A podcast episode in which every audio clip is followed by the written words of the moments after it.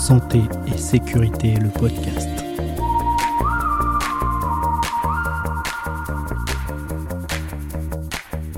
Pour la qualité de vie au travail, je dirais que euh, en tant qu'infirmière, les mêmes problèmes malheureusement sont partout, que ce soit en France ou au Québec. Il manque du personnel au Québec aussi, c'est pour ça qu'ils recrutent euh, en France. On a le matériel, en tout cas au CHUM, au CHU de Montréal, on était très bien doté euh, au niveau matériel. Par exemple, pendant le Covid, on avait des. Hum, ah oui, parce qu'il y a eu une petite période aussi où j'ai été dans le service Covid euh, pendant, euh, pendant six mois environ pour aider. Et donc là, on avait des chambres individuelles avec un tensiomètre par chambre, un appareil à glycémie par chambre. Tout était relié à des câbles Ethernet pour euh, que ça soit rentré directement dans l'ordinateur pour pas avoir euh, de papier ou de choses à sortir de la chambre. Donc ça, j'ai trouvé ça euh, vraiment génial.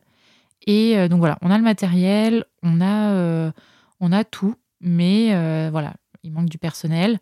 Je trouve qu'on est un peu vu comme des numéros aussi. Par exemple, quand on arrive, on a un poste, donc moi en chirurgie thoracique plastique, mais on n'a pas un poste fixe. Ça, on l'apprend après c'est qu'on peut être déplacé comme on veut sur le pool.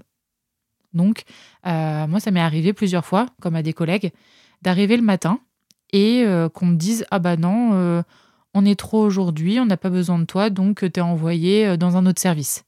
Mais ça peut être n'importe quel service. Par exemple, la chire neuro.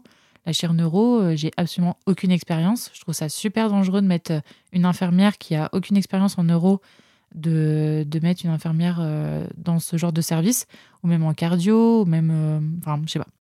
Donc, euh, en fait, on est obligé de, de, se plaindre et puis finalement de prendre un poste fixe pour éviter ce, cette balade entre les différents services. Donc, ça, c'est le point négatif un peu, je trouve. c'est On est vite vu comme des numéros et on est vite vu aussi par juste notre ancienneté.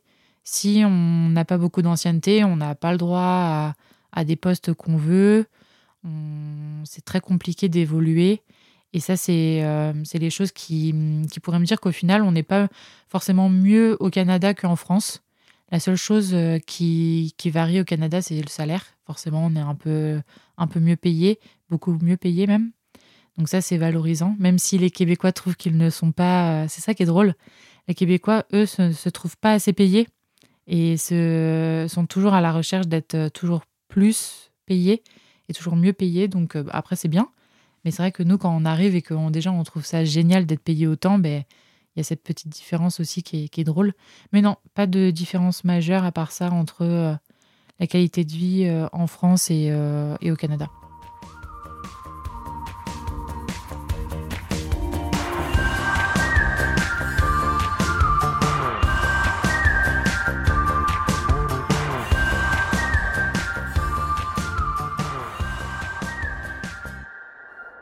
Alors les différences euh, au niveau de la santé entre la France et le Québec, c'est assez euh, particulier. On se rend vraiment compte de tout ce qu'on a euh, la chance d'avoir en France quand on part là-bas. en effet, donc on a la sécurité sociale, donc la RAMQ là-bas au Québec, qui nous rembourse les hospitalisations, les médicaments. Mais déjà, si on arrive avec différents permis de travail, ben, on n'a pas forcément le droit à cette sécurité sociale-là. Moi, j'ai le droit parce que j'étais avec mon permis de travail temporaire. Mais sinon, au niveau euh, santé, donc par exemple, on va parler des dentistes, euh, on a le droit avec notre mutuelle à, un certain plafond, sauf que bah, soigner une carie, ça coûte 400 euh, dollars. Donc forcément, si le plafond de notre mutuelle, c'est 1000 dollars, ben voilà, deux caries en un an, bah, c'est vite, vite utilisé. Pareil, si jamais on a des soins plus lourds à faire. Donc finalement, il y a des choses remboursées, mais tu te rends compte que pas tant que ça. Les lunettes, pareil on a euh, des opticiens qui ont chacun leur, euh, leur ophtalmo. Euh, donc on peut avoir rendez-vous super rapidement, mais pareil, c'est pas remboursé pour tout le monde. Et les lunettes ne sont pas remboursées non plus si on n'a pas une bonne mutuelle derrière. Même pratiquement pas de mutuelle rembourse. Par contre, ils remboursent beaucoup de, de choses un peu invraisemblables du style des séances de massage, parce que là-bas, c'est très, très euh, commun d'aller faire euh, des massages euh, au, spa, etc. Et donc, souvent, on nous demande est-ce que vous voulez une facture? Et en effet, c'est remboursé par la sécurité sociale.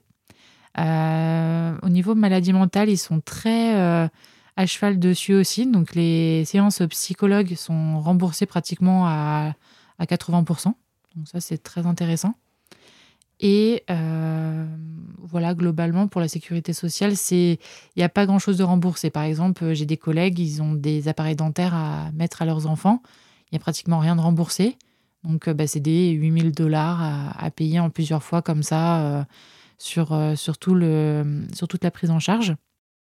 Au niveau euh, des services de santé, il y a aussi les CLSC dans chaque quartier. Donc CLSC, c'est Centre local de services communautaires. C'est des centres en fait qui regroupent des infirmières, des médecins, des assistantes sociales.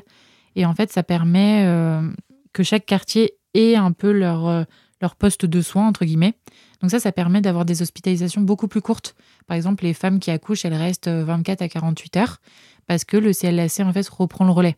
Euh, c'est eux qui font euh, le suivi du poids de bébé, les examens, voir si la maman va bien, etc. Donc ça, ça aide beaucoup. Ça peut être soit eux qui se déplacent à domicile, soit euh, ben, la personne qui va dans le centre.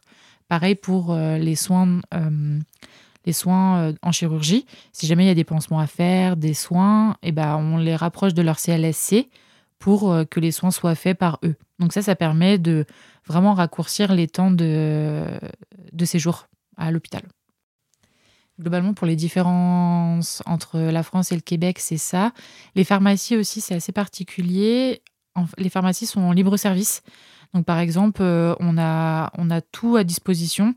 Euh, les Tylenol, enfin les, les doliprane, euh, même des anti, certains antibiotiques, des médicaments pour la toux. Enfin, tout, tout est à disposition. On n'a pas besoin d'avoir d'ordonnance pour pas mal de choses. Donc, euh, bien sûr, rien de, rien de très, euh, très grave pour la santé si jamais les gens l'utilisent mal. Mais, euh, mais voilà, les pharmaciens sont vraiment utilisés juste pour des médicaments sur ordonnance. Et là-bas, on ne délivre pas de, de boîtes de médicaments. C'est on donne des petits pots, enfin les pharmacies préparent ça. C'est des petits pots avec pile le nombre de comprimés qu'il faut pour le traitement. Donc ça, je trouve ça génial, ça évite euh, les gaspillages et puis euh, les médicaments euh, pas utilisés et jetés ou gardés dans la pharmacie pendant X années.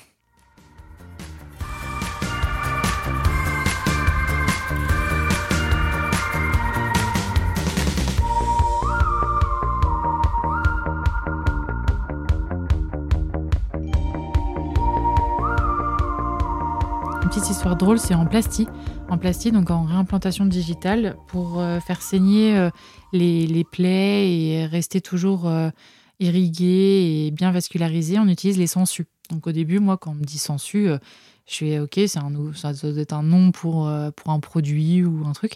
Et non, non, on avait un aquarium à, à où on allait récupérer la petite sangsue et puis on mettait ça sur, sur la cicatrice. Euh, et, en fait, elles, boivent, elles boivent, elles boivent, elles se remplissent de sang. Et en fait, en effet, ça fait, euh, ça fait saigner et revasculariser euh, le, doigt.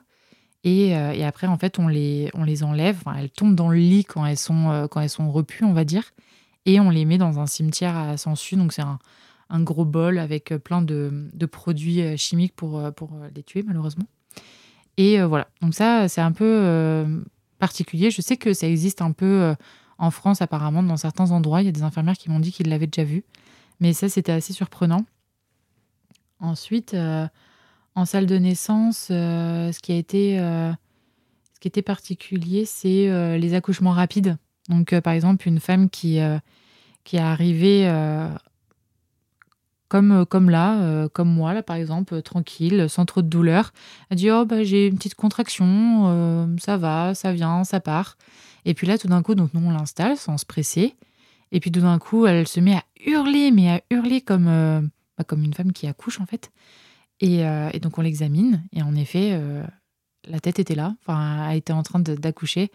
Et on s'est dit, mais c'est impressionnant. Il y a 15 minutes, elle était comme vous et moi. Et puis, hop, 10 minutes après, elle s'est mise à hurler. Et puis, bébé arrivait. Donc, ça, c'était bon, une patiente qui, qui avait déjà eu quatre enfants, il me semble. Donc souvent, euh, ça descend vite quand il y a eu plusieurs euh, enfants. Donc voilà les petites anecdotes euh, drôles. Et puis bien sûr, bah, en salle d'accouchement, toujours des, des, patientes qui accouchent dans le bain ou qui accouchent sur les toilettes. Enfin voilà, ça c'est les petites, les petites urgences de l'accouchement.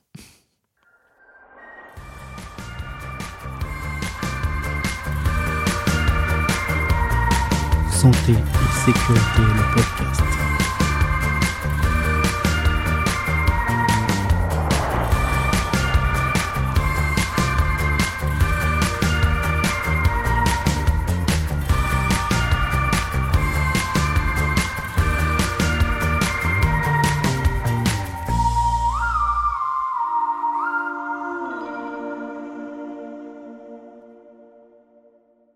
Santé et sécurité, le podcast.